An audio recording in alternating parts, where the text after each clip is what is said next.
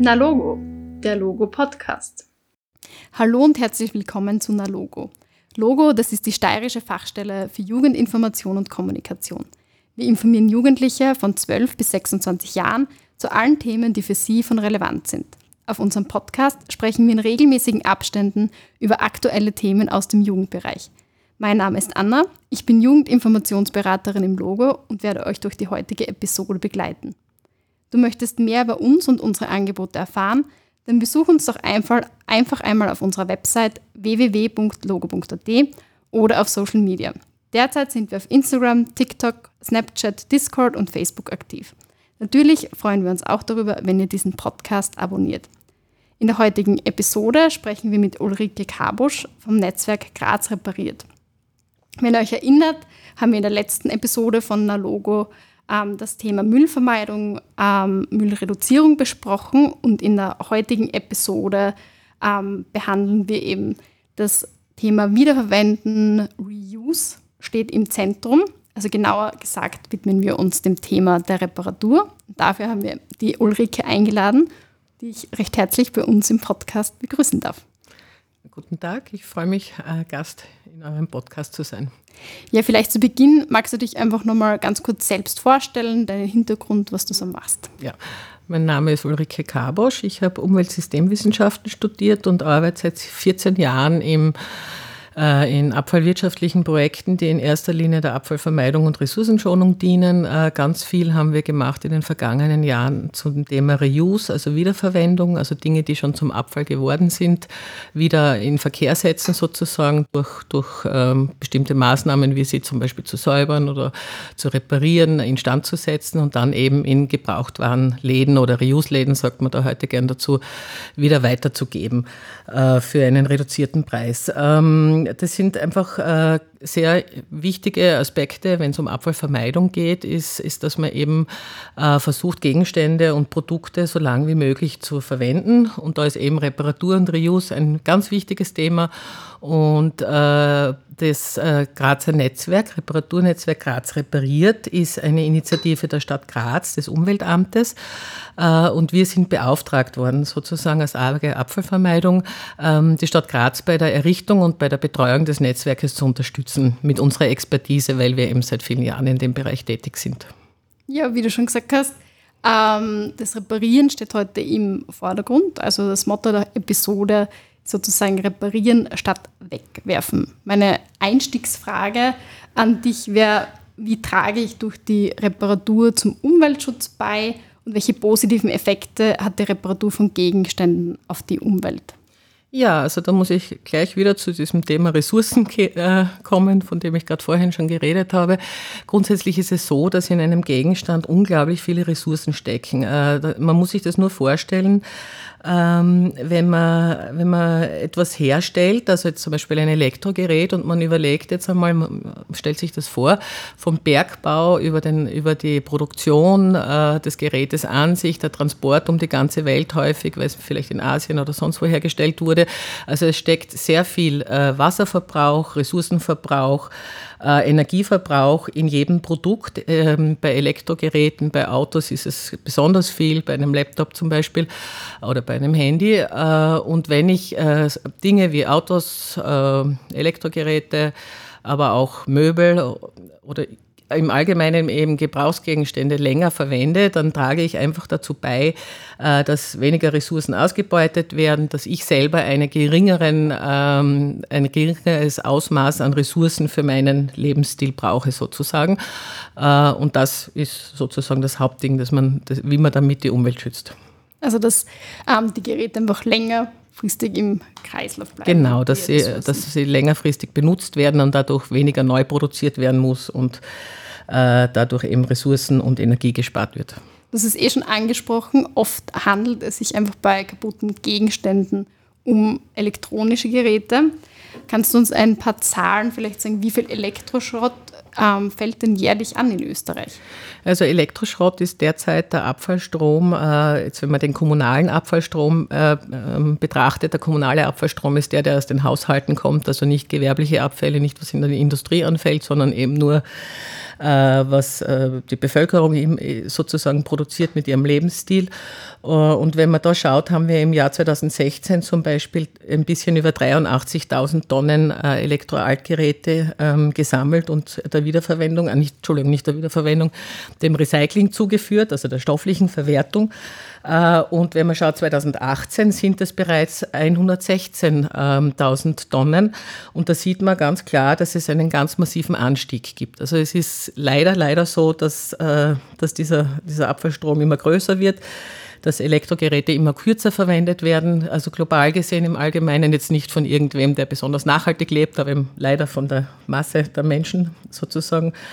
Äh, ja, und dass das ganz stark ansteigt. Und äh, das Problem ist, dass Elektroaltgeräte sind gefährliche Abfälle. Die sind nicht äh, wie ein Stück unbehandeltes Holz oder ein alter Apfelputz, ein, also ein Apfelputzen oder sowas, sondern es sind ähm, Abfälle, in denen Giftstoffe enthalten sind, verschiedenartigste ähm, und auch Wertstoffe.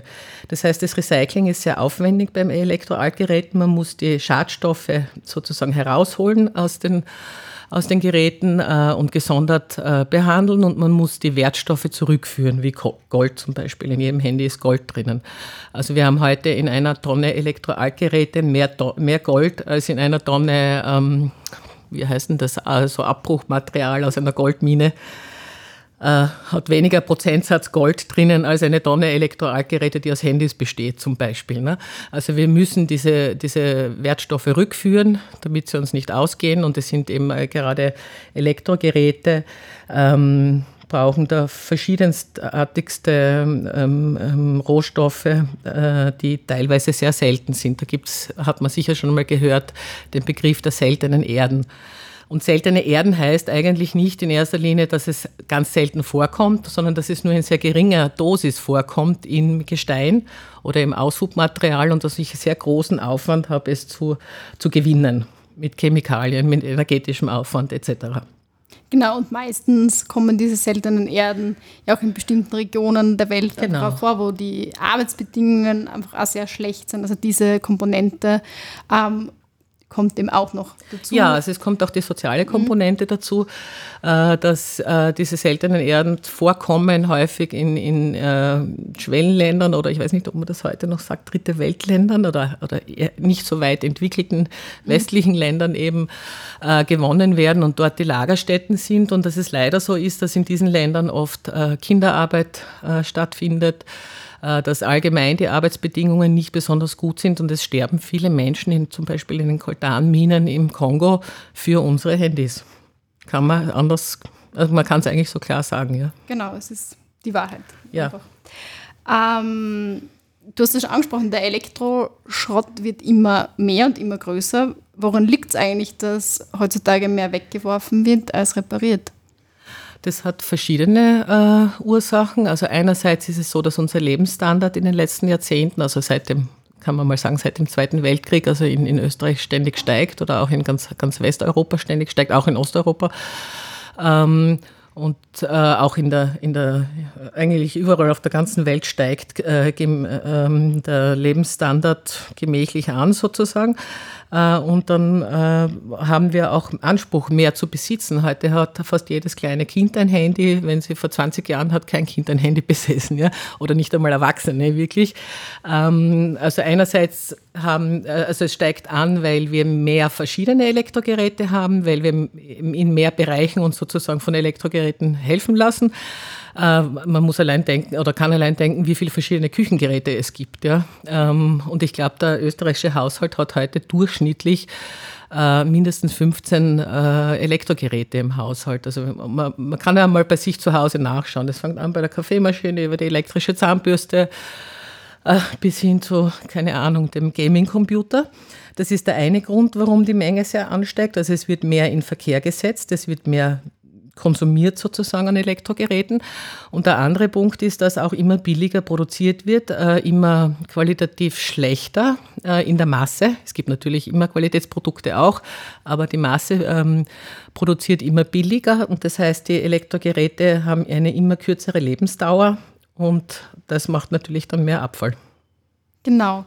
Ähm, und eben das Thema der Reparatur wieso ist es eigentlich so, dass man dann nicht mehr so viel repariert? Ist die Reparatur einfach teurer? Lassen sich die Geräte nicht mehr reparieren? Was weiß man da? Ähm, also das, ich würde mal sagen, so vor circa zehn Jahren waren wir am, oder fünf, fünf bis zehn Jahren waren wir am, am Höhepunkt der Wegwerfgesellschaft in Mitteleuropa. Äh, das hat sich dadurch gezeigt, dass es immer billigere Geräte gegeben hat, also gerade bei den Elektrogeräten, aber auch, auch egal welche Produkte. Also Produkte sind immer billiger geworden. Wir haben immer weniger von unserem Einkommen für neue Produkte ausgeben müssen. Wir geben heute zum Beispiel in Österreich circa 11 Prozent äh, unseres Einkommens für Lebensmittel, also für Ernährung auf. Wenn man in ein dritte Weltland schaut, ja, oder in ein Entwicklungsland schaut, bin mir nicht ganz sicher, wie die politisch korrekte Aus wissen, Ausdruck ist, äh, dann sind es dort oft 70, 80 Prozent ihres Einkommens, was die Menschen rein nur für die Ernährung ausgeben. Ja? Und da bleibt uns viel Geld übrig zu konsumieren, andere mhm. Dinge zu konsumieren. Ähm, und, Elektro und, und dann ist es so, dass sich auch in bestimmten Bereichen, wenn man jetzt Computer oder Handys und Fernseher anschaut, äh, die Technik sich sehr stark entwickelt hat in den vergangenen Jahren.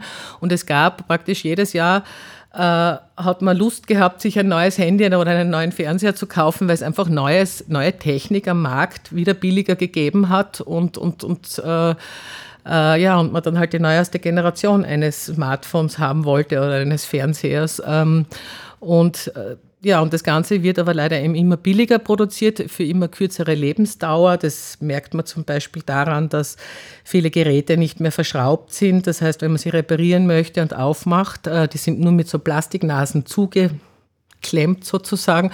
Und wenn man das Gerät dann aufmacht, reißt die Plastiknase ab und man kann es nicht mehr zumachen, zum Beispiel. Im Gegensatz zu einem teureren Gerät, das sehr wohl noch Schrauben hat, die, die dazu gedacht sind, dass man das immer auch leicht wieder öffnen und reparieren kann. Ja, ja das ist so im Großen und Ganzen. Genau, also das ist jetzt eh kurz angesprochen schon, also dass sich nicht jedes Gerät ähm, mehr reparieren lässt oder dass der Trend eher dazu geht, dass man äh, Geräte gar nicht mehr reparieren kann. Ähm, wenn ich trotzdem äh, ein nachhaltig, nachhaltig leben möchte ähm, und auch bei den Geräten schauen möchte, dass sie möglichst lange ähm, halten, worauf kann ich denn schon zu Beginn beim Kauf achten, wenn ich ein neues Gerät kaufe?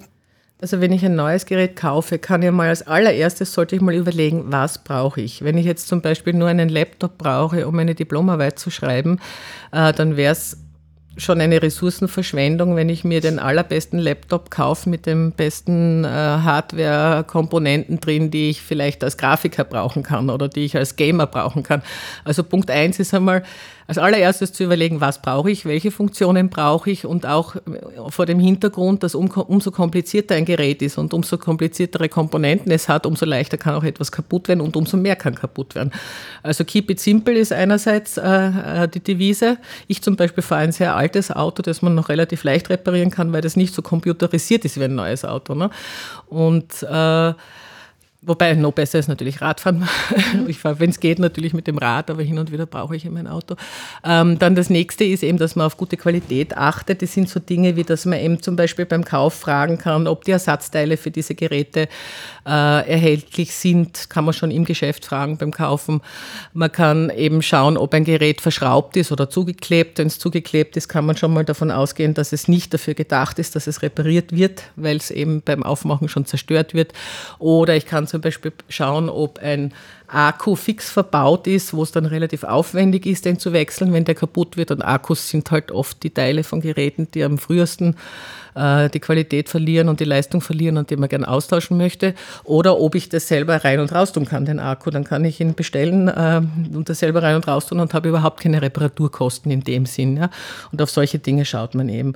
Oder zum Beispiel, ob ein Stoßdämpfer bei einer Waschmaschine aus Metall oder aus Plastik ausgeführt ist. Das sieht man nicht immer auf den ersten Blick, wenn man jetzt in ein Geschäft hineingeht, aber man kann sich die Produktdaten anschauen und man kann vor allem auch die Verkäufer fragen, die sollten das wissen.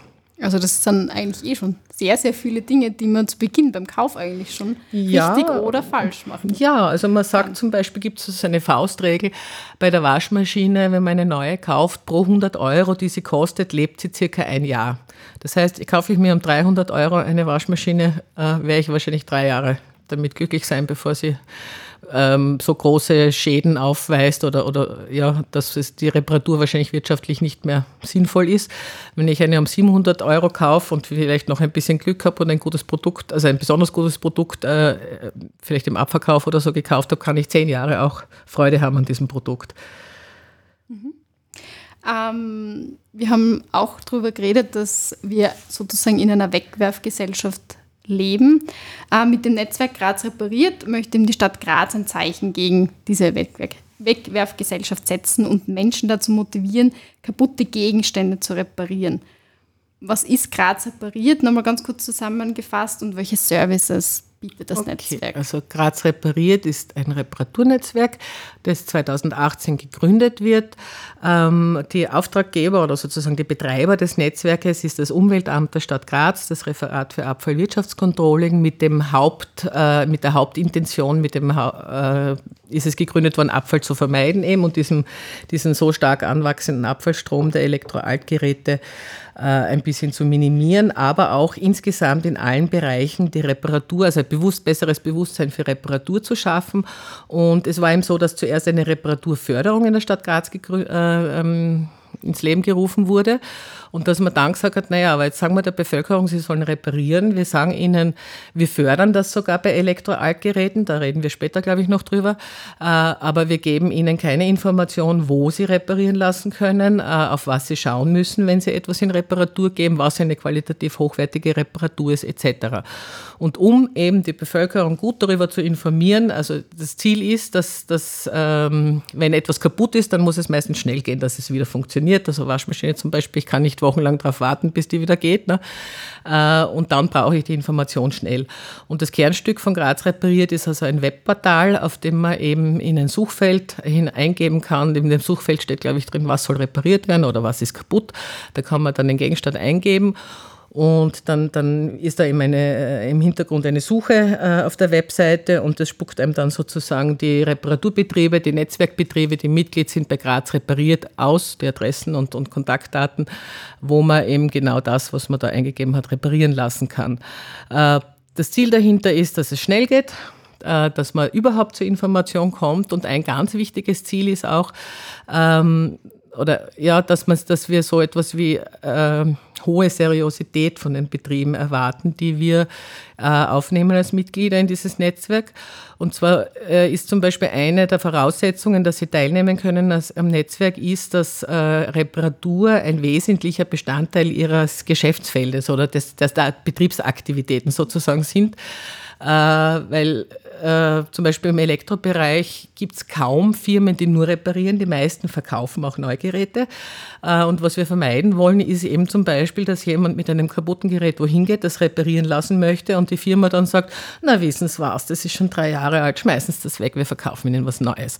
Sondern was wir eben uns erwarten und, und mit den Betrieben vereinbart haben, ist, dass sie sich sozusagen der Reparatur und der Ressourcenschonung verschreiben. Das heißt nicht, sie müssen immer reparieren. Es gibt tatsächlich Momente, Situationen, wo etwas so kaputt ist und vielleicht so billig war, dass eine Reparatur wirtschaftlich einfach nicht mehr tragbar ist. Ja? Dann kann auch so ein Betrieb sagen, nein, das kann ich meinen Kunden jetzt wenn die Reparatur mehr kostet als eben ein, ein Neugerät, dann ist es halt einfach nicht mehr vertretbar. Äh, und deswegen auch die Förderung, damit man diese Kosten ein bisschen reduzieren kann. Ähm, aber eben äh, was bei den Betrieben von Graz repariert ist, ist, dass man, wenn man dorthin geht, sicher mal ganz gut beraten wird im Hinblick auf Reparatur und nur wenn es gar nicht anders geht, ein, einem ein Neugerät angeboten wird. Oder dass sie zum Beispiel sehr kostentransparent arbeiten. Man bringt etwas wohin und lässt es reparieren und, und, und kriegt dann einen Kostenvoranschlag.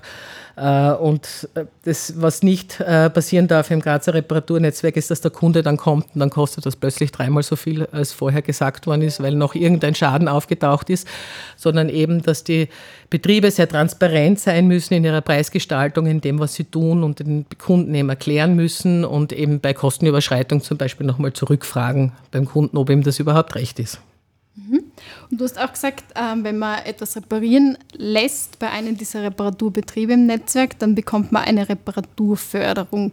Wie schaut das genau aus? Also ah, das ist auch vom, vom Umweltamt der Stadt Graz, vom, vom Referat für Abfallwirtschaftscontrolling eine Initiative. Und zwar ist es so, dass die Grazer Haushalte Ähm, da, da, Reparatur eben nicht ganz billig ist in vielen Fällen, äh, wollte man das ein bisschen fördern und die Leute mehr animieren, noch zum Reparieren statt neu kaufen. Und deswegen ist eine Förderung ähm, ins Leben gerufen worden, ähm, wo jeder Grazer Haushalt äh, bis zu 100 Euro im Jahr sich fördern lassen kann, wenn er ein Elektrogerät repariert bei ähm, bei Firmen, die entweder im Grazer Reparaturnetzwerk Mitglied sind oder ähm, beim Reparaturführer Steiermark sich gelistet haben.